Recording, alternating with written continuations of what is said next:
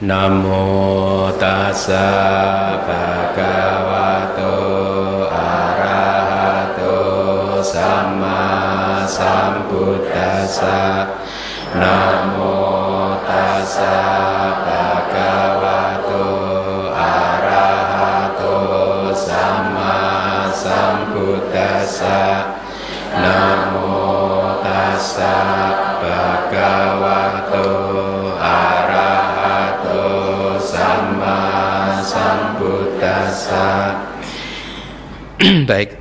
selamat malam para upasaka upasika sekalian. Eh, kita telah sampai di penghujung kelas untuk bab yang pertama dari buku Abhidhamma Tak Sanggaha yang keseluruhannya ada sembilan bab. Ya, saya harap Anda masih ingat kelas-kelas awal kita. Buku Abhidhamma Tak Sanggaha ini buku yang sangat penting untuk para pelajar Abhidhamma ya. Eh, di Myanmar itu sangat dijunjung tinggi sehingga kita eh, banyak biku-biku dari Myanmar. Semua biku Myanmar mungkin harus hafal di luar kepala. Syair-syairnya itu hafal di luar kepala ya. Eh, sudah banyak yang eh, kita pelajari, yang Anda pelajari ya. Jadi bahkan sampai di minggu lalu pun ya kita sudah belajar berapa jenis kesadaran? 89 ya. Hari ini kita akan belajar eh, eh, delapan kesadaran lokutara ya, kesadaran adi duniawi yang akan kita analisa berdasarkan jananya ya. Jadi seperti yang minggu lalu sudah saya sampaikan, kesadaran lokutara yang jumlahnya delapan itu adalah kesadaran pencerahan kan jadi sekarang Anda paham proses pencerahan itu seperti apa gitu. Nanti di bab keempat Anda akan makin paham lagi bagaimana proses kognitif sehingga akhirnya uh, pencerahan itu terjadi karena di bab keempat akan dikupas secara detail proses kognitifnya. Nah, delapan jenis kesadaran adi duniawi yang minggu lalu sudah kita pelajari itu adalah kesadaran pencerahan buat mereka yang bermeditasi vipassana tanpa jana ya. Jadi vipassana kering, mereka yang langsung mengamati nama dan rupa. Nah, ini Anda juga harus paham. Objek dari vipassana kita ya itu objeknya harus nama dan rupa. Ya, jadi cita, cetasika dan rupa. Inilah mengapa kemudian abidama menjadi sangat penting sekali karena cita, cetasika, rupa itu semua dikupas, dianalisa dan disintesakan di dalam abidama nantinya gitu. Inilah juga mengapa tadi saya katakan bahwa abidama akan sangat membantu apa meditasi Anda ya karena Anda akan mendapatkan teori pemahaman tentang objek yang harus Anda amati di dalam meditasi Anda. Itu jadi teruslah belajar ya karena uh, uh, apa dengan belajar ini dengan pariyati ini iman nanti akan pasti akan sangat mendukung uh, pati-pati Anda akan mendukung meditasi Anda ya. Nah, berbeda dengan jenis kesadaran yang kita pelajari minggu lalu yaitu jenis kesadaran pencerahan yang muncul dari mereka yang bermeditasi vipassana tanpa jana. Malam hari ini saya akan kupas kesadaran pencerahan yang muncul di arus kesadaran mereka yang menguasai jana. Ya, jadi ada dua jenis meditasi kan ya, tanpa jana dan dengan jana. Ya, jadi setelah seseorang mencapai jana satu, dua, tiga dan empat atau dengan arupa jana juga, setelah itu mereka keluar dari jana dan bermeditasi vipassana dan kalau kemudian dia mencapai pencerahan, maka kesadaran yang muncul adalah dari kesadaran yang malam hari ini uh, akan kita pelajari. Jadi uh, kalau di kelas terdahulu sudah Anda pelajari ada berapa tingkatan jana? Lima kan?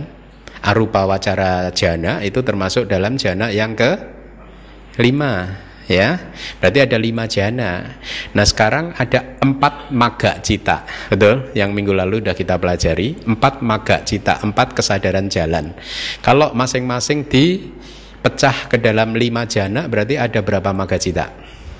20 Kemudian palak citanya kesadaran buahnya juga dipecah lagi berdasarkan lima jana yang berbeda. Berarti ada berapa kesadaran buah? 20 20 tambah 20 40 40 ditambah 81 kesadaran duniawi ada berapa? 121 ya udah. Dengan demikian selesailah kelas kita Baik, Anda Anda udah dapat uh, big picture-nya dulu. Nanti kita akan masuk secara lebih detail lagi. Jadi bagus sekali untuk mengetahui 89 jenis cita atau 121 cita karena inilah kesadaran aktivitas mental yang eksis di samsara ini ya. Di luar 89 dan 121 cita ini sudah tidak ada lagi jenis aktivitas mental yang lain. Jadi Anda sekarang udah paham oh ternyata hanya ada 89 dan 121 ini. Ya dengan demikian tentu saja akan membantu kehidupan Anda di dalam kehidupan sehari-hari membantu Anda untuk lebih mengenali apa yang terjadi di dalam uh, batin dan pikiran Anda ya bahwa ternyata kesadaran itu tidak hanya aku salah cita saja ya. Kan manusia itu cenderung lebih ingat yang jelek-jelek kan? Kayaknya kok batin saya kok serakah marah serakah marah aja sih Bante. Nah, karena anda lebih tertarik untuk mengingat yang jelek-jelek yang bagus-bagus take it for granted gitu di nggak dipandang penting sehingga akhirnya karena yang diingat jelek-jelek semua akhirnya stres, merasa diri sendiri nggak punya nilai lebih, merasa tidak pernah melakukan kebajikan dan lain sebagainya. Jadi bagus sekali e, mengetahui semua jenis cita ini karena dengan demikian e, kita akan menjadi lebih kenal terhadap diri kita sendiri, ya.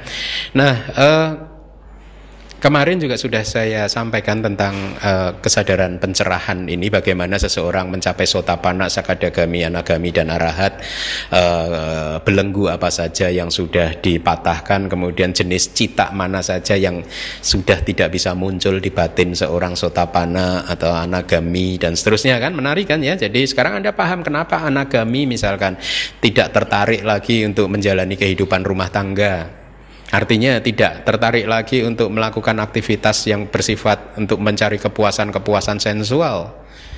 Dia tidak bisa lagi, bukan tidak tertarik, semata-mata tidak bisa karena batinnya udah murni. Ya, yang di Didik gadak wipayuta yang beras, uh, yang berkaitan dengan kamak raga yaitu hasrat-hasrat indrawi sudah tidak ada lagi di hati seorang uh, anagami sehingga seorang anagami ya ke aktivitasnya udah sangat murni. Dan apalagi kalau kemudian dia menjadi seorang arahat pada saat itu 12 salah cita udah nggak bisa muncul lagi kan Ya, jadi sekarang anda tahu kenapa seorang yang tersuci, eh, yang sudah murni, yang sudah suci, yang sudah mencapai pencerahan, dia penuh kasih, penuh meta, karuna, ya, kemudian penuh kebijaksanaan, tidak pernah terlihat marah, tidak pernah ada nafsu dan lain sebagainya, ya, batinnya sangat eh, tenang dan damai. Ya. Anda sekarang tahu karena memang di arus kesadaran mereka 12 aku salah cita tidak bisa muncul. Nah, untuk mencapai pencerahan kita harus bermeditasi vipassana. Tetapi vipassana bercabang menjadi dua, yaitu dengan jana dan tanpa jana. Sebenarnya apa sih meditasi vipassana itu? Apa yang kita kerjakan dengan bervipassana? Sebenarnya kita sedang mengembangkan panya kita, kebijaksanaan kita dengan bermeditasi vipassana. Kebijaksanaan apa? Apakah ini kebijaksanaan untuk mengetahui segala sesuatu di muka bumi ini? Bukan. Kebijaksanaan yang berkembang, yang dikembangkan melalui vipassana adalah kebijaksanaan untuk memahami proses cita ini, cetasika dan rupa atau dikelompokkan jadi dua menjadi nama dan rupa atau ada kata lain mungkin yang sering dipakai di kitab komentar adalah sangkara ya. Sangkara itu jadi suatu sesuatu yang muncul dibentuk karena kondisi-kondisi sesuatu yang berkondisi. Nama dan rupa kita itu sebagai uh, ada ya uh, adalah fenomena yang berkondisi. Nah mengembangkan kebijaksanaan dengan cara bagaimana melihat nama dan rupa itu secara objektif Sehingga akhirnya kita melihat ternyata dari semua nama dan rupa itu mempunyai karakteristik yang universal, karakteristik yang umum, yaitu apa? Anicca, duka, dan anatta. Apa pun itu nama, apa pun itu rupa di tubuh kita sendiri, di internal maupun eksternal, itu mempunyai ciri yang sama, maka disebut sebagai karakteristik universal. Ya artinya berlaku di internal kita dan berlaku di eksternal kita juga. Sama, umum sama. Anicca, duka dan anatta. Nah, dengan mengamati proses nama dan rupa melalui meditasi vipassana bisa berbulan-bulan, bertahun-tahun, akhirnya apa? Muncul the first stage of enlightenment sebelum kita kita mencapai pencerahan akan muncul satu perilaku batin yang disebut nibbida ya nibbida bahasa palinya yaitu perilaku yang sudah tidak tertarik lagi kepada dunia Nah, Anda jangan pernah takut kalau saya mengatakan tidak per, tidak tertarik lagi pada dunia, berarti kehidupan saya nggak fun dong Bante. Gak bagaimana dengan suami atau istri saya kalau sudah nggak tertarik lagi. Nah, Anda jangan salah. Ini adalah kacamata orang awam. Kalau Anda menganggap bahwa pada saat tidak tertarik pada dunia berarti hidup tidak fun lagi, itu kacamata Anda yang belum tercerahkan. Buat mereka yang tercerahkan, Sudut pandangnya berbeda. Ternyata pada saat tidak tertarik pada dunia, maka hati Anda menjadi makin penuh cinta kasih, makin penuh kewelas asihan, makin penuh kesabaran, makin penuh kebijaksanaan, makin positif. Ya. Kem bukan berarti kalau Anda tidak melekat pada suami, istri atau anak-anak Anda lalu Anda tidak bisa berfungsi sebagai suami istri atau atau anak misalkan terhadap orang tuanya secara baik bukan? Bahkan pada saat Anda tidak melekat Anda bisa melaksanakan fungsi Anda secara baik secara maksimal. Hidup tanpa kemelekatan itu fun. Huh? Ya kalau anda pernah dengar ceramah-ceramah saya istilah sehari apa yang saya pakai bahasa populernya apa? Mulai detik ini seseorang yang tercerahkan itu dia udah melihat kan nama rupa itu ternyata tidak memuaskan maka mulai hari ini lu gue n pada saat kita mengatakan lu gue n hidup jadi lebih fun ya. Jadi uh, itu yang sering kali dipahami secara keliru kalau hidup tanpa kemelekatan berarti udah nggak fun lagi no. Yang terjadi bahkan sebaliknya hidup tanpa kemelekatan menjadi lebih fun lagi. Nah ini beda ya. Tidak lagi bernafsu pada nama rupa tidak lagi bernafsu pada sang Sangkara, uh, sangkara itu adalah nama dan rupa yang berkondisi, yang muncul karena sebab dan kondisi. Ya, segala sesuatu di alam semesta ini uh, berkondisi, hanya ada satu yang tidak berkondisi, yaitu apa? Nibbana. Ya, uh, di kitab tafsir diberi satu cerita ini seperti ini. Saya ingat nih cerita dalam kitab tafsir itu seorang laki-laki yang sudah kelaparan tiba-tiba mendapat persembahan makanan. Kalau di zaman India mereka makan pakai mangkok begitu, mangkok makanan ya. Bernafsu kan, udah lapar dapat makanan gitu. Dia ingin ambil di mangkoknya itu, tapi tiba-tiba tangannya merasa aneh gitu. Ada sesuatu yang ini maaf ini agak jorok, tapi inilah kitab komentar. Tangannya aneh, merasa aneh, ada yang lembut-lembut gitu. Begitu dilihat ternyata maaf ya, kotoran. Kadang kitab suci memberi contohnya begitu itu. Kotoran, tak kotoran manusia, kotoran binatang gitu ya. Begitu dia dilihat, eh ternyata di tengah tumpukan makanan ada kotoran gitu kan dia jijik kan. Huh? Dia tidak mau ngambil lagi, akhirnya dia teriak-teriak, buang aja ini, buang aja gitu. Saya nggak mau, saya nggak mau gitu. Ya. Nah, jadi ini contoh yang sama uh, yang dipakai oleh para arahat di masa lalu bahwa uh, pada saat jadi kiasan pada saat dia bergembira melihat makanan karena dia lapar ini sesungguhnya adalah perumpamaan tentang seseorang yang belum tercerahkan itu menganggap lima kanda ini menarik. Nama dan rupa ini menarik. Hmm, batin dan jasmani ini menarik. Menganggap lima kanda atau pancakanda ini sebagai aku, identitas. Ini ini adalah hasil keminda yang bertahan terus sejak lahir sampai hari ini dan sesuatu yang ini menjadi milikku gitu. ya. Jadi sangat bernafsu akhirnya itu. Nah, kemudian e, perumpamaan melihat kotoran itu adalah perumpamaan tentang melihat karakteristik umum dari nama dan rupa yaitu apa?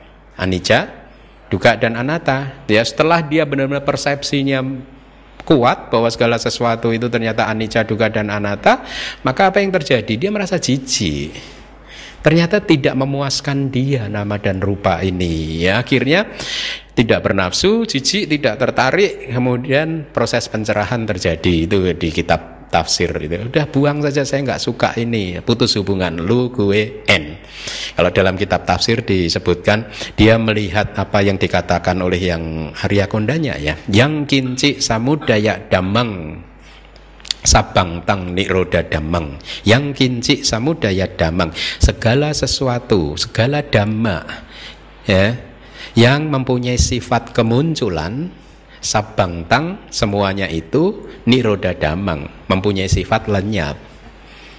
Ya ini kalimat yang diucapkan pada saat ya apa oh, Buddha ya mengatakan bahwa yang Arya Anya kondanya sudah mencapai tingkat kesucian sotapana karena dia sudah melihat itu tadi segala sesuatu yang mempunyai sifat kemunculan sifat muncul segala sesuatu yang muncul pasti lenyap.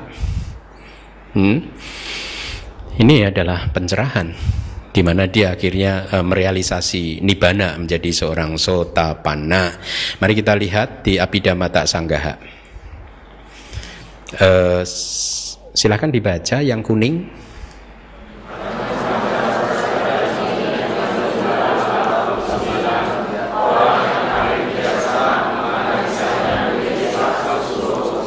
Ya, jadi kita mau menganalisa yang 89 menjadi 121 ya.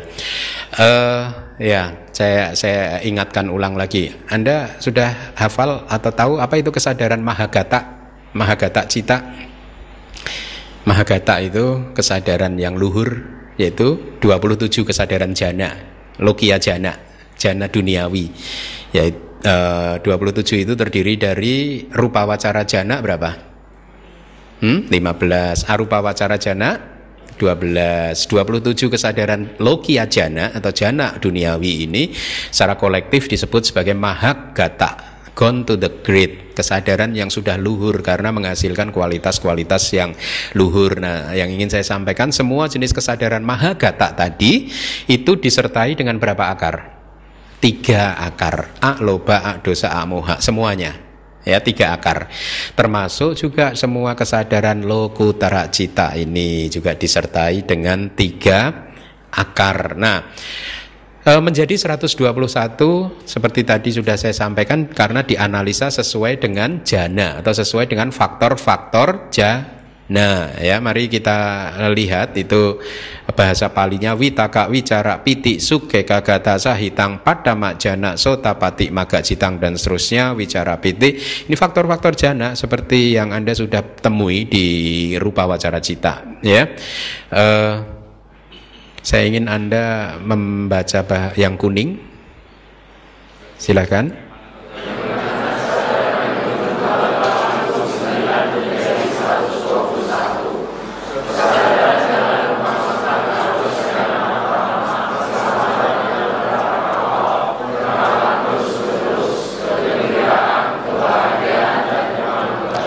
Ya, jadi di sini Acarya Anuruddha, pengarang buku Abhidhamma Sanggaha mulai menguraikan uh, kesadaran Lokutara berdasarkan faktor jananya. Itu Anda lihat jalan pemasukan arus atau sotapati maga cita, jana yang pertama bersama dengan lima faktor jana ya dan Anda perhatikan itu nama-namanya ya. Uh, kemudian yang kedua ya, silakan.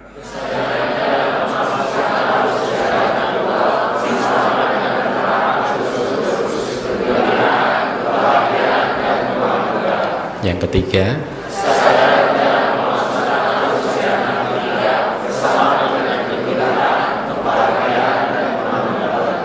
Kemudian.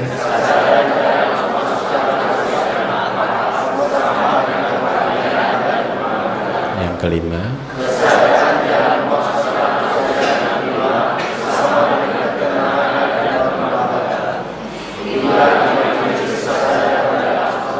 Ya, Anda perhatikan lima jenis kesadaran jalan pemasukan arus atau sotapati, maga, cita. Ya, logika yang sama dipakai juga untuk sakadagami, anagami, maga dan arahata maga ya. E, jadi ada berapa ke, e, jumlahnya ada berapa kesadaran jalan pemasukan arus? Ada lima kan ya yang jalan. Buahnya juga ada lima nanti ya. Mari kita teruskan dulu apa yang ada di Abhidhamma Sanggaha. Yang kuning silahkan.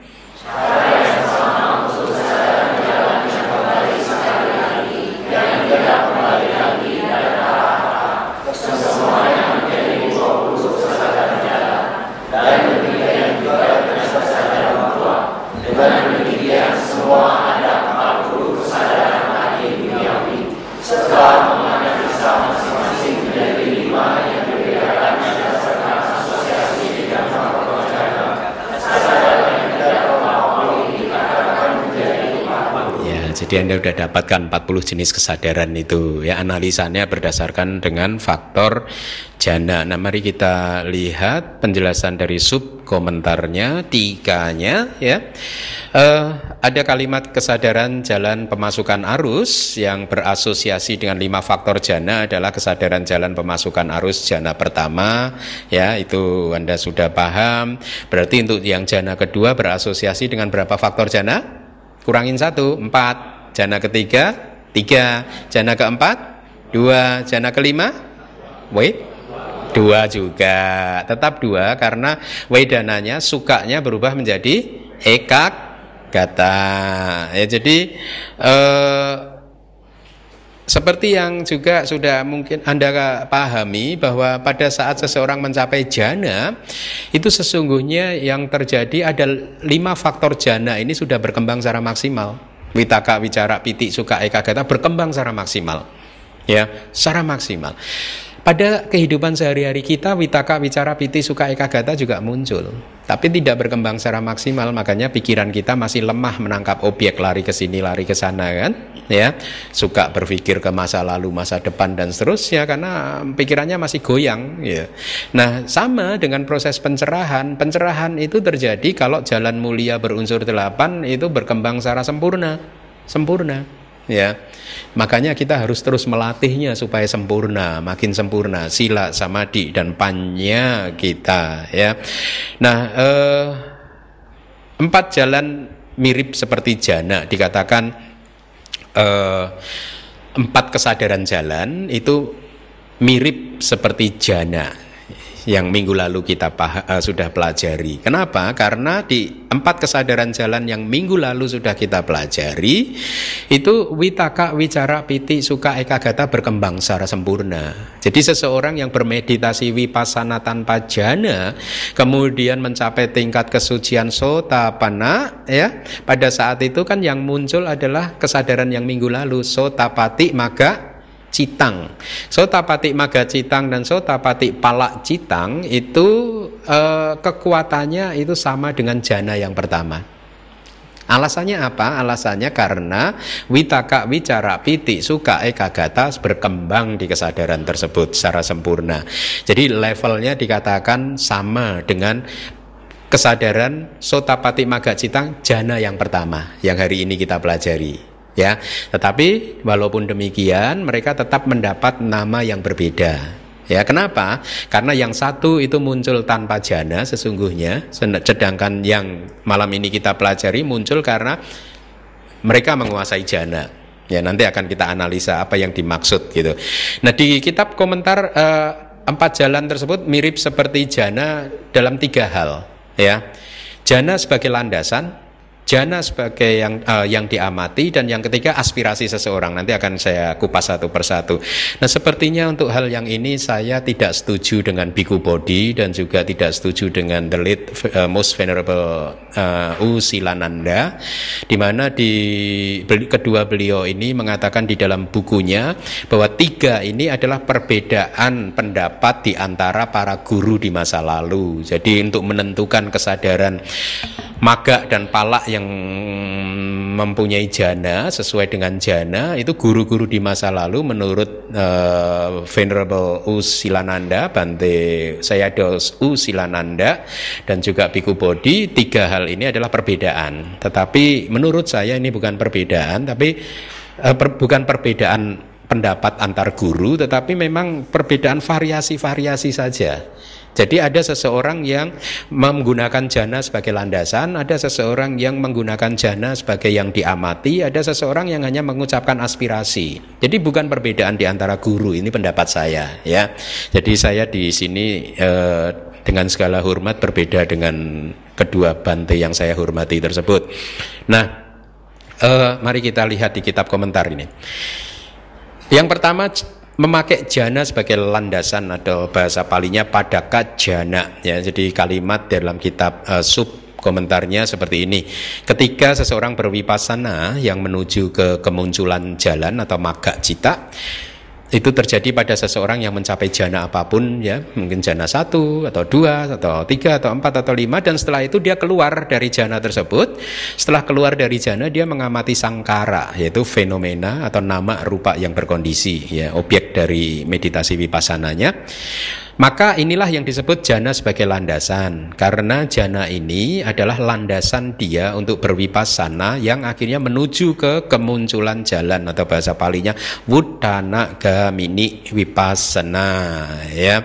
Jadi seseorang katakanlah menguasai jana 1, 2, 3, 4, 5 ya. Dia masuk ke jana yang tertinggi lima ya. Kemudian dia keluar dari jana tersebut dan dia mengamati sangkara berwipasana Sebenarnya prosesnya itu akan bisa terjadi berulang-ulang. Jana ini sangat menarik sekali karena buat para meditator itu bisa dijadikan sebagai tempat untuk beristirahat. Dalam artian kalau kita berwipasana bisa duduk 3 jam, 4 jam, 5 jam Kadang kondisi batin udah menurun.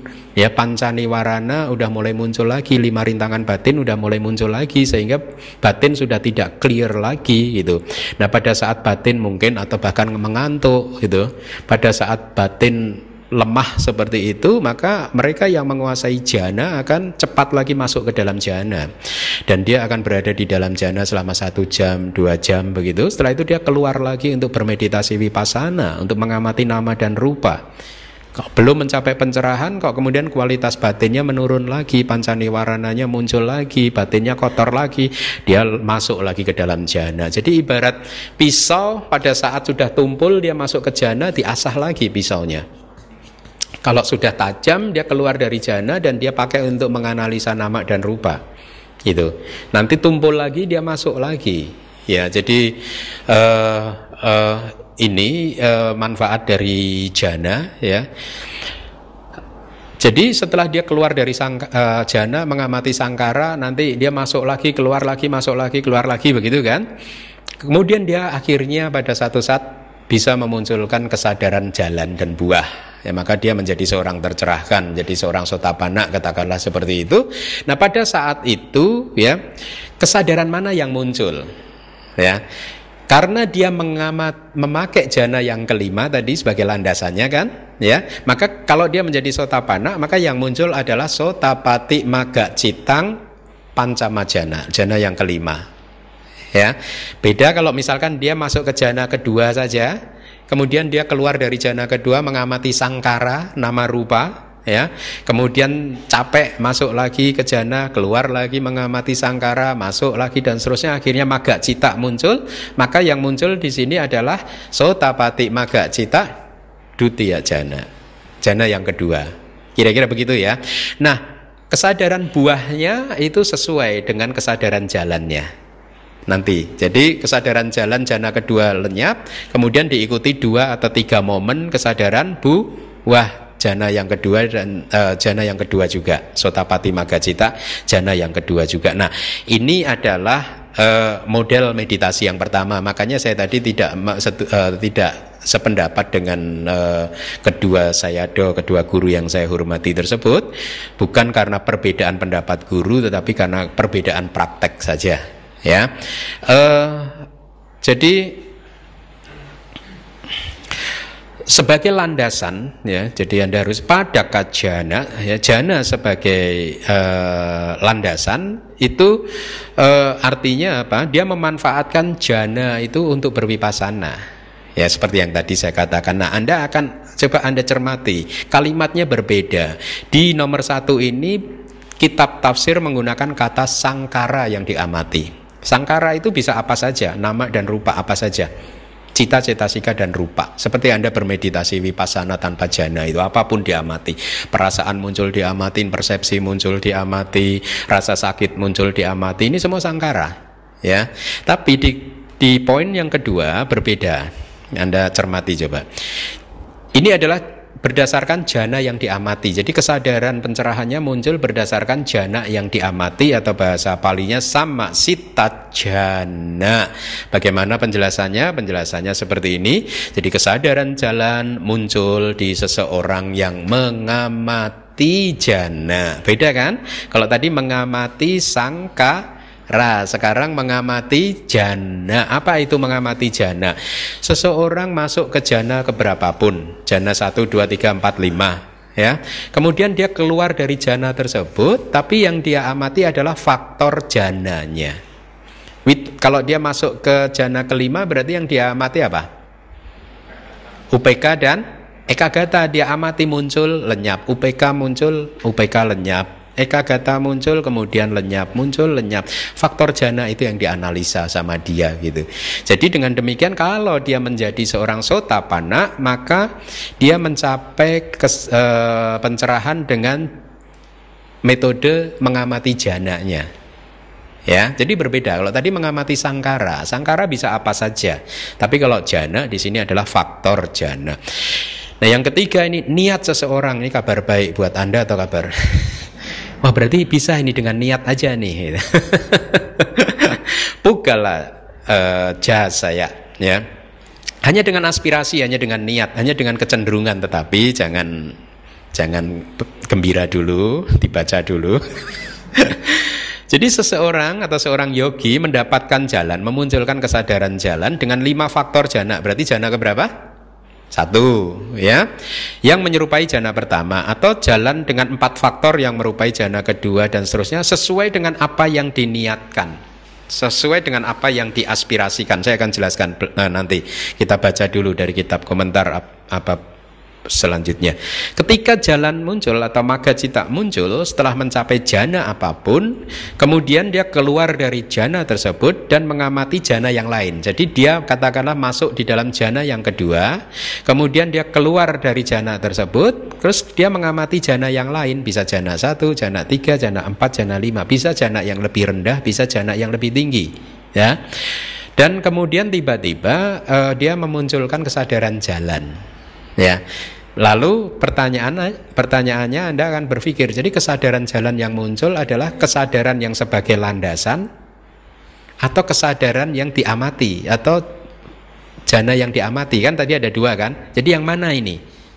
Yang kesadaran pencerahannya itu adalah berdasarkan yang nomor satu sebagai landasan tadi jananya atau jana yang diamati. Nah dikatakan di dalam tafsir sesuai dengan yang dia inginkan sesuai yang dia niatkan, sesuai kecenderungan dia, sesuai aspirasi dia. Kalau tadi dia mengamatinya kan di kitab tafsir disebutkan, "Oh, saya ingin gitu. Saya ingin uh, mencapai kesadaran maga dengan jana yang kelima katakanlah begitu maka meskipun dia menggunakan jana yang di bawahnya sebagai landasan ya tetapi kemudian dia mengamati jana yang kelima dan dia mencapai pencerahan maka kesadaran yang muncul adalah sesuai dengan yang diinginkan. Ya mungkin anda berpikir masa bisa hanya berdasarkan keinginan? Hei hati-hati loh.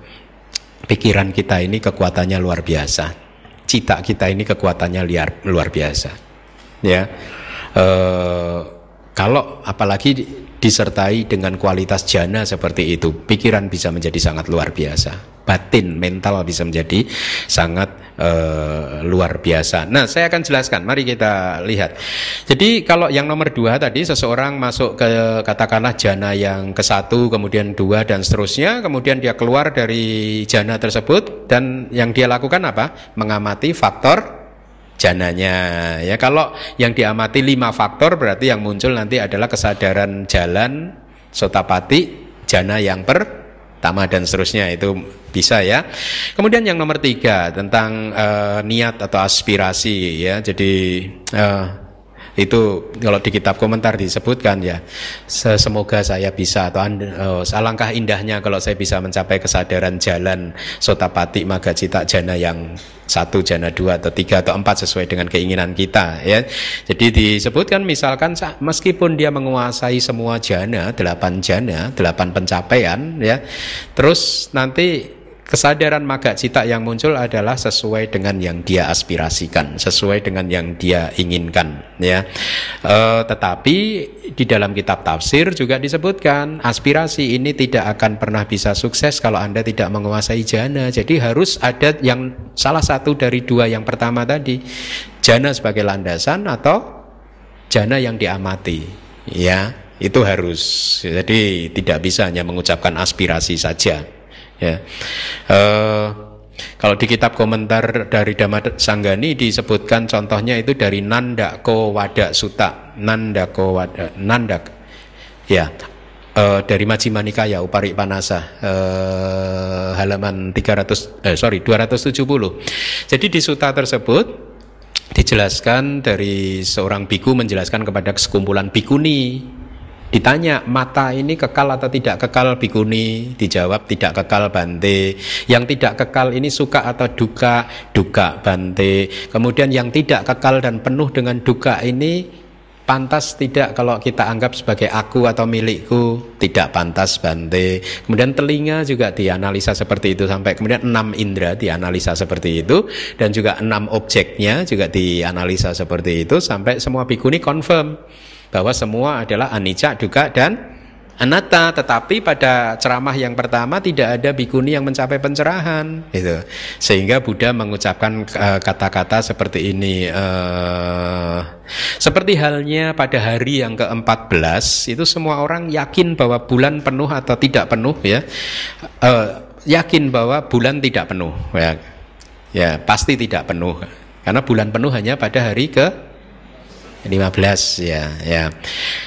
Jadi kalimat Buddha seperti itu. Seperti halnya hari yang ke-14 semua orang yakin bahwa bulan tidak penuh. Uh, Walau para bikuni tersebut senang, ya, berbahagia dengan damatok yang disampaikan oleh bikunya, tapi keinginannya belum terpenuhi. Artinya mencapai sotapanaknya belum terpenuhi. Kenapa? Karena kondisinya belum ada ya baru sampai tanggal ke-14. Nah, setelah itu kan Buddha meminta bikunya untuk berceramah yang sama lagi dan dikatakan di ceramah yang kedua banyak bikuni menjadi seorang sotapana ya. Nah, dikatakan oleh Buddha seperti halnya hari yang ke-15 semua orang yakin bahwa bulan itu penuh, bulan purnama gitu. Ya, yakin makanya benar begitu hari ke-15 bulan purnama muncul nah ini hanya perumpamaan bahwa pencerahan itu terjadi kalau situasi kondisinya tepat itu semuanya situasinya mendukung, kondisinya juga matang, semuanya pencerahan akan muncul. Gitu. Nah, jadi ini memberikan uh, sebagai contoh yang dipakai oleh kitab komentar bahwa hanya semata-mata berharap saja tidak bisa. Harus ada kondisi yang mendukung. Kondisi yang mendukung apa? Jana. Harus punya jana. Ya. Uh, itu penjelasan yang ketiga Ya, mereka yang mempunyai sebab-sebab yang kuat maka niat dan keinginannya akan terpenuhi yaitu terpenuhi dalam artian memunculkan maga dan palak jalan dan buah. Ya, mari kita lanjutkan. Ada dua lagi variasi. Apabila seseorang yang tidak mempunyai aspirasi, ini kita bicara tentang seseorang yang tidak mempunyai aspirasi apa pun, setelah keluar dari jana yang lebih rendah, kemudian mengamati dhamma dari jana yang lebih tinggi, maka jalan yang dihasilkan adalah menyerupai jana yang diamati, ya bukan sebagai jana sebagai landasan. Kenapa? Karena pertimbangannya jana yang lebih tinggi itu lebih kuat. Ya. Karena yang diamati adalah jalan eh, jana yang lebih tinggi kan? Betul? Ya. Tapi sebaliknya, Apabila setelah keluar dari jana yang lebih tinggi dan mengamati dhamma yang lebih rendah, maka jalan kesadaran jalan yang dihasilkan menyerupai jana sebagai landasan karena landasannya adalah jana, yang lebih tinggi. Kalau tadi yang di atas jana yang diamati. Kenapa? Karena yang diamati lebih tinggi itu penjelasannya. Jadi mengamati dhamma dari jana yang lebih tinggi itu yang uh, menjadi penyebab munculnya kesadaran jalan uh, dan buah. Ya, jadi patokannya adalah jana yang lebih tinggi. Uh, ini tentang wipasana kering, wipasana tanpa jana. Jadi perasaan atau wedana yang muncul menyertai maga atau jalan ditentukan oleh wipasana yang menuju ke kemunculan jalan. Jadi bagaimana wipasana sebelum jalan itu muncul, perasaan yang muncul e, ditentukan dari sana. Jadi seseorang yang berlatih wipasana kering tanpa jana, dia mempunyai semua faktor jana lima faktor jana ya yang menyerupai jana ke satu. Dikarenakan ketiadaan jana sebagai landasan dan jana yang diamati atau yang aspirasi tadi yang nomor tiga maka jalan maka hanya bisa disertai dengan lima faktor jana. Dengan demikian perasaannya adalah suka. Seseorang yang tanpa jana ya perasaannya munculnya adalah maga citanya disertai perasaan suka ya Kemudian bahkan apabila seseorang yang menguasai jana pun tetapi dia tidak membuat jana tersebut sebagai landasan melainkan langsung mengamati bermacam-macam sangkara atau fenomena yang berkondisi maka jalan yang dihasilkan pun berasosiasi dengan lima faktor jana. Jadi menyerupai dengan jana yang ke satu lagi. Jadi eh, saya harap anda paham ya seseorang yang menguasai jana tapi dia tidak membuat jananya sebagai landasan tidak memakai mengamati faktor-faktor jana dan eh, apa tidak ada aspirasi apa pun, dia langsung mengamati sangkara, maka ini seperti dengan sama saja dengan berwipasana tanpa jana. Jadi kalaupun kesadaran pencerahannya muncul, dia kesadaran yang levelnya jana yang pertama itu yang dimaksud ya, tidak memanfaatkan jananya. Ya, jadi karena dia tidak memanfaatkan jana, padahal dia menguasai jana ini, ya Begitu keluar dari jana dia berwipasana. Biasanya setelah keluar dari jana pikiran masih murni. Ya. E, masih penuh dengan kebijaksanaan, masih tajam untuk mengamati nama dan rupa. Tapi biasanya kan hanya bertahan untuk sesaat saja. Setelah itu kekotoran batin muncul lagi, pancaniwarana muncul lagi. Nah, orang tersebut tidak memanfaatkan jana sebagai tempat apa tadi? Untuk menyegarkan diri lagi dia tetap berwipasana terus gitu. Jadi kadang mungkin aku salah cita muncul ya. Dia tetap saja e, mengamati. Kadang mengantuk muncul dia amati rasa kantuknya. Ya tidak masuk lagi ke dalam jana. Maka kalau dia mencapai pencerahan kesadaran pencerahan yang muncul itu sama dengan kesadaran jana yang ke satu. Ya lalu kalau anda sekarang sudah tahu di kitab komentar e, memberikan dua e, interpretasi yang berbeda, wipasana bisa dengan jana dan juga dengan tanpa jana. Lalu bedanya apa? Ya, Anda harus membuktikan sendiri bedanya di mana. Penetrasinya, daya tembusnya berbeda. Ya, baik, e, berbeda-beda, kualitasnya berbeda. Ya, dan nanti kualitas pencerahannya juga pasti berbeda. Ya, kita bisa mengambil contoh di kitab suci kita. Banyak kan arahat di masa Buddha kan banyak kan? Tapi apakah semua arahat itu kualitasnya sama? No. Ada yang kebijaksanaannya tinggi seperti yang Arya Sariputa, ya kan? Ada yang kesaktiannya itu sangat menonjol seperti yang Arya Mahamogalana dan seterusnya kan? Berbeda-beda. Ada biku yang arahat yang tidak mengajar, jadi itu ditentukan oleh eh, latihan-latihan uh, mereka, kebijaksanaan-kebijaksanaan mereka. Mari kita lihat dari Abhidhamma Sanggaha silahkan dibaca yang nomor yang kuning saja.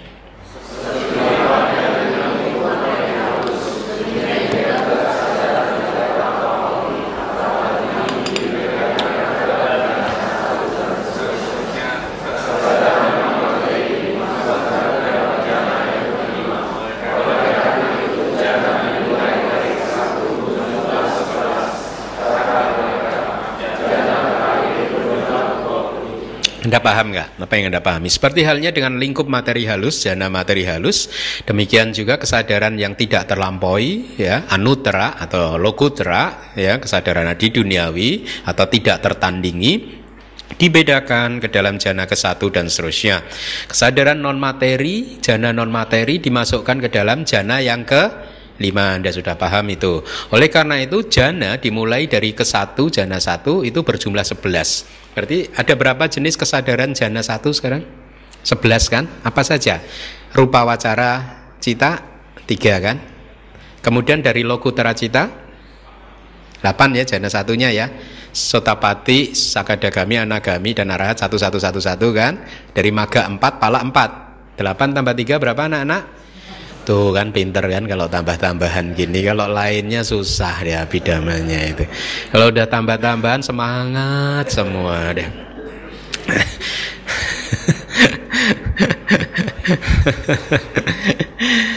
Jana kedua berarti berapa? Sebelas juga. Jana ketiga? Hah? Sebelas juga sama. Jana keempat? Sebelas. Jana kelima? Sebelas ditambah arupa wacara jana. Paham? Ya? Sebelas ditambah arupa wacara jana berapa? Dua belas. Berarti sebelas tambah dua belas pasti bisa berapa? Tuh kan kalau yang tadi hmm, begitu sebelas tambah dua belas langsung hmm, seger lagi. Paham ya cara menghitungnya? Oke, kita lanjutkan. E, dari tikanya seperti halnya dengan lingkup materi halus yang dikelompokkan ke dalam lima jana, maka demikian pula halnya dengan kesadaran jalan. Tadi sudah kita jelaskan. Terus ada kalimat kan tadi demikian pula dengan kesadaran non materi itu dari Abhidhamma Tak Sanggaha yang tadi seperti halnya dengan lingkup materi halus demikian juga kesadaran tidak tertandingi dibedakan ke dalam jana ke satu dan seterusnya. Kemudian ada kalimat ini demikian pula kesadaran non materi artinya adalah karena kesamaan dari faktor jana yaitu UPK dan Eka Gata maka kesadaran jana non materi termasuk ke dalam jana yang ke lima itu alasannya ya. Jadi, jadi anda sebagai murid abidama harus mulai cara mengajar cara berpikirnya kokoh ada referensinya itu jangan beropini ya. Makanya sengaja kelas ini saya set saya susun seperti ini karena ini referensi semua ya. Ya. Uh, jadi Artinya kalau seorang yogi menguasai arupa wacara jana, tadi sudah saya singgung ya, dia masuk ke dalam arupa wacara jana, jana non materi, kemudian keluar dari sana dan berwipasana dan kemudian mencapai maga pala, maka kesadaran yang muncul dari kesadaran maga eh, jana yang keberapa? Lima, pala jana keberapa? Bagus ya. Uh, itu yang dimaksud. Nah ini dari kitab nama rupa pariceda nyana halaman 24 ya nama rupa pariceda. Kesadaran lingkup materi halus dan yang tidak terlampaui atau tidak tertandingi anutra dibedakan ke dalam jana ke-1, 2, 3, 4, 5 dan kesadaran non materi termasuk ke dalam jana kelima nih referensinya nama rupa pariceda halaman ke-24 ya. Mari kita lanjutkan. Sedikit lagi, seperti halnya dengan kesadaran materi halus, setelah memecahnya menjadi lima berdasarkan asosiasinya dengan faktor jana untuk setiap kesadaran, maka kesadaran yang tidak terlampaui atau tidak tertandingi dikatakan ada 40. Udah paham ya? Kan masing-masing dari delapan dianalisa menjadi lima kan? Ya, Lokutra cita yang jumlahnya 8 dipecah menjadi 5 berdasarkan 5 jana kan? Berarti 8 kali 5 berapa anak-anak? Pinter. Ya. Dari maganya ada berapa? 20. Palak citanya ada? Ya, bagus. Masing-masing rupa wacara jana duniawi. Nah, ini Anda harus pahami. Jana duniawi. Beda kan? Nanti ada jana adi duniawi. Jana adi duniawi yang malam ini kita pelajari ini yang 40 ini. Ini jana adi duniawi, loku terajana. Ya, kalau jana duniawi, lokia jana itu ya rupa wacara yang sudah kita pelajari ada 15. Kemudian arupa wacara itu ada 12, 27 mahagata cita. Ini disebut sebagai jana duniawi. Kenapa? Karena 27 kesadaran ini terkait dengan tebu maka tiga tingkatan alam kehidupan. Jana-jana tersebut hanya akan membuat kita lahir di tiga alam ini khususnya Brahma, rupa Brahma atau arupa Brahma. Tapi jana yang adi duniawi membawa kita keluar dari alam samsara. Jadi ada empat alam. Alam keempat yaitu keluar dari tebu maka tadi, ya, membuat kita tercerahkan, mengakhiri kelahiran dan kematian. Penjelasan lain, kesadaran jana duniawi hanya menambah kelahiran dan kematian ya membuat anda lahir lagi lahir lagi. Tapi kesadaran adi duniawi menghancurkan kelahiran dan kematian. Kita ini kan di masa lalu sudah banyak melakukan karma. Ya bisa jadi anda di kehidupan lampau anda menguasai jana. Ya, jana yang anda kuasai jana logia atau duniawi itu hanya menambah deposito kelahiran dan kematian saja kan? Kalau kali ini Anda mencapainya jana tersebut, mencapainya lagi dan kemudian Anda meninggal dunia dengan kesadaran jana tersebut, maka Anda akan terlahir di alam Brahma, rupa atau arupa sesuai dengan jana yang Anda kuasai tersebut. Jadi hanya menambah kelahiran. Sementara kesadaran jana adi duniawi menghancurkan kelahiran dan kematian. Masing-masing jana adi duniawi atau jana lokutra, lokutra jana ya. Berjumlah 8 dengan demikian kesadaran jana menjadi berjumlah 11 tetapi untuk jana kelima berjumlah 23 dari 3 dari materi halus 12 dari non materi dan 8 dari lokutara jana. Kita sampai di bagian akhir. Silahkan dibaca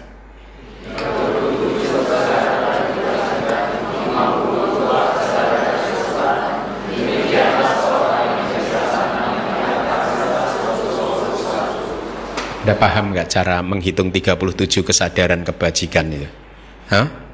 52 kesadaran resultan. Demikianlah seseorang yang bijaksana menyatakannya se menjadi 121 itu PR Anda di rumah ya. 37 itu dari mana? Nanti kalau nggak bisa tanya di grup. Eh maaf minggu lalu saya sibuk sekali jadi pertanyaan di grup tidak saya jawab dulu. Ya. Jadi 121 makanya kalau Anda baca buku Abidama di tabel-tabel cita itu selalu tertulis 89 garis miring 121 atau 89 atau 121 89 dan 121 jadi 89 itu analisa cita yang singkat tidak detail. 121 itu kalau cita dianalisa secara lebih detail lagi. Nah, saya akan drill Anda ini karena kita sudah masuk di akhir kelas kita. Uh, sebentar saya akan latih Anda 5 menit. Ada berapa logia cita? Hmm? Nanti kalau udah tahu saya dibangunkan ya.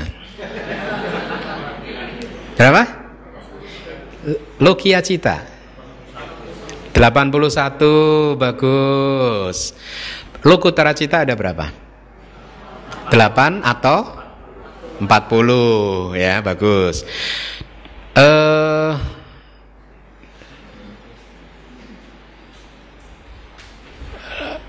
Logia cita di, kalau dibedakan berdasarkan bumi tingkatan alam tingkatannya di mana dia sering muncul dari logia cita kesadaran duniawi. Itu ada di berapa bumi? Tiga bumi apa saja kama wacara bumi, rupa wacara bumi, arupa wacara bagus. Ada berapa jenis kesadaran? Ada berapa jumlahnya kesadaran kama wacara cita? Hah? 54 bagus. Ada berapa jenis? Dari 54 kama wacara cita dibagi menjadi beberapa kelompok. Ada berapa kesadaran aku salah? 12. Ada berapa jenis kesadaran tanpa akar? 18. Ada berapa jenis kesadaran kama wacara sobana cita? 24. Itu kalau Anda jumlahkan ada 54. Dari 12 aku salah cita dibagi menjadi berapa jenis? E, berapa ini? Yaitu yang lob berakar pada loba, dosa dan moha. Dari 18 kesadaran tanpa akar dikelompokkan menjadi berapa? Tiga, yaitu kelompok apa saja? Aku salawi paka cita, kusalawi paka ahituka cita, ahituka kiriya cita. Ya, kemudian yang kama wacara sobana 24 dikelompokkan menjadi berapa? Tiga, yaitu apa? Maha kusala, maha wipaka dan maha kirya. Kemudian ada berapa jenis kesadaran maha gata? Hah? 27. Ya, apa saja? Dibagi berapa kelompok? Dua, yaitu apa? Rupa wacara cita ada berapa? Bagus. Arupa wacara cita ada 12 ya berarti 27 kenapa disebut mahagata cita? Karena kesadaran ini gone to the great menghasilkan kualitas yang great menghasilkan kualitas yang luhur yaitu ini karena kesadaran jana ya. Kemudian pertanyaan lagi uh, ada berapa jenis kesadaran aku salah cita yang muncul di batin seorang sotapana dari 12 7 yang hilang apa? Didik gata sam payuta hilang. Kemudian yang muncul di batin seorang anak sakadagami berapa? Hmm? Tetap tujuh, tetap, tapi kan dilemahkan, ya. Yang muncul di batin anagami berapa? Hah? Tujuh dikurangi, dua lagi hilang. Dosa mula citanya hilang ya di batin anagami. Jadi anagami nggak bisa marah lagi. Sotapana dan sakadagami masih bisa ma. Anda berarti siapa tahu Anda sakadagami ini. Anda suka marah-marah kan? Hah? Sama dong, sotapana juga suka marah kan? Bisa jadi Anda sotapana, jangan-jangan nih. Bedanya apa kalau sotapana kalau marah-marah? Ada dua parameter kan di kelas lalu? Munculnya jarang-jarang Ya, ketawa. Tiap hari berapa kali marah? Munculnya jarang nih parameter pertama. Parameter kedua, kalaupun muncul dia intensitasnya lemah. Marahnya sangat lemah. Tidak melotot-melotot, tidak sampai akhirnya membuat karma buruk dia terlahir di empat apaya. Ya. Anagami lima arahat. Aku salah cita yang muncul Nah, nggak ada. Ya. Dari 54 kama wacara cita ada berapa yang bisa muncul di batin putu jana? Orang yang belum tercerahkan. Dari 54.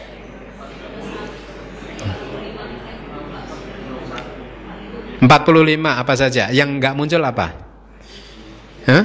Yang tidak muncul. Dari 54 ada 45 saja yang muncul di batin putu jana atau juga seka yaitu sotapana sakadagami anagami hanya 45 yang tidak muncul apa? 9 mahakiriya 8 dan somanasa hasitu pada itu karena muncul di batin seorang. Nah, bagus bagus. Ya. Uh, ya.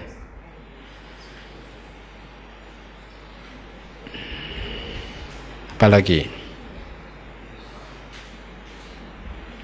Dari 89 cita itu e, kalau Anda kelompokkan ke aku salah, kusala, wipaka, kiriya bisa nggak kira-kira? Aku salah ada berapa? 12. Kusala ada kebalikannya 21 ya. Wipaka ada berapa? Anda hitung dari ahituka ada 7 plus 8 15 Mahawipaka 8 berarti 23 Kemudian rupa wipaka ada 5 28 Arupa wipaka ada Empat. Berapa tadi? Tiga dua ya? Tiga dua. Kemudian Wipaka Lokutra ada empat. Palacita itu Wipaka kan? Ya? Nah, oke. Okay. Jadi Anda harus bisa menganalisa seperti itu. Wipakanya itu kalau dianalisa 52 mungkin ya. Kalau kalau dengan 121 cita itu jadi 52. Nah, sekarang Anda juga harus mulai bisa menganalisa misalkan dari 89 cita ada berapa kesadaran yang berasosiasi dengan somanasa. Ya, itu PR Anda. Domanasa. Berapa? Domanasa mudah berapa? Dua. UPK? Eh, hah? 55 ya 55 seimbang. Suka? Satu. Satu yang di tubuh. Kalau jana itu masuk di somanasa. Meskipun faktor jananya suka tapi dia adalah somanasa wedana. Duka? Satu ya. Baik, jadi dengan demikian selesailah kelas kita pada semester ini. Saya sangat berbahagia sekali karena bisa menyelesaikan apa kelas ini meskipun uh, ya uh, pelajarannya sangat sulit tapi masih penuh seperti ini itu sangat membahagiakan ya jadi uh, asumsi saya dari awal benar. Saya mengasumsikan dari awal bahwa sekarang saya uh, sudah mempunyai audiens atau murid yang siap untuk mendengarkan abidama yang beneran. Bukan abidama yang hahaha isi itu bukan. Kita selesai ya. Buku sedang dikerjakan oleh tim, mudah-mudahan awal semester depan bisa terbit buku ini. Ya, kalau tidak salah kemarin disebut mungkin bukunya akan bisa 270 halaman, 280 halaman. Cukup tebal. Satu bab aja 280 halaman loh. Dan ini pasti akan jadi kontribusi yang bagus sekali buat pelajar Buddhis di Indonesia. Baik, terima kasih.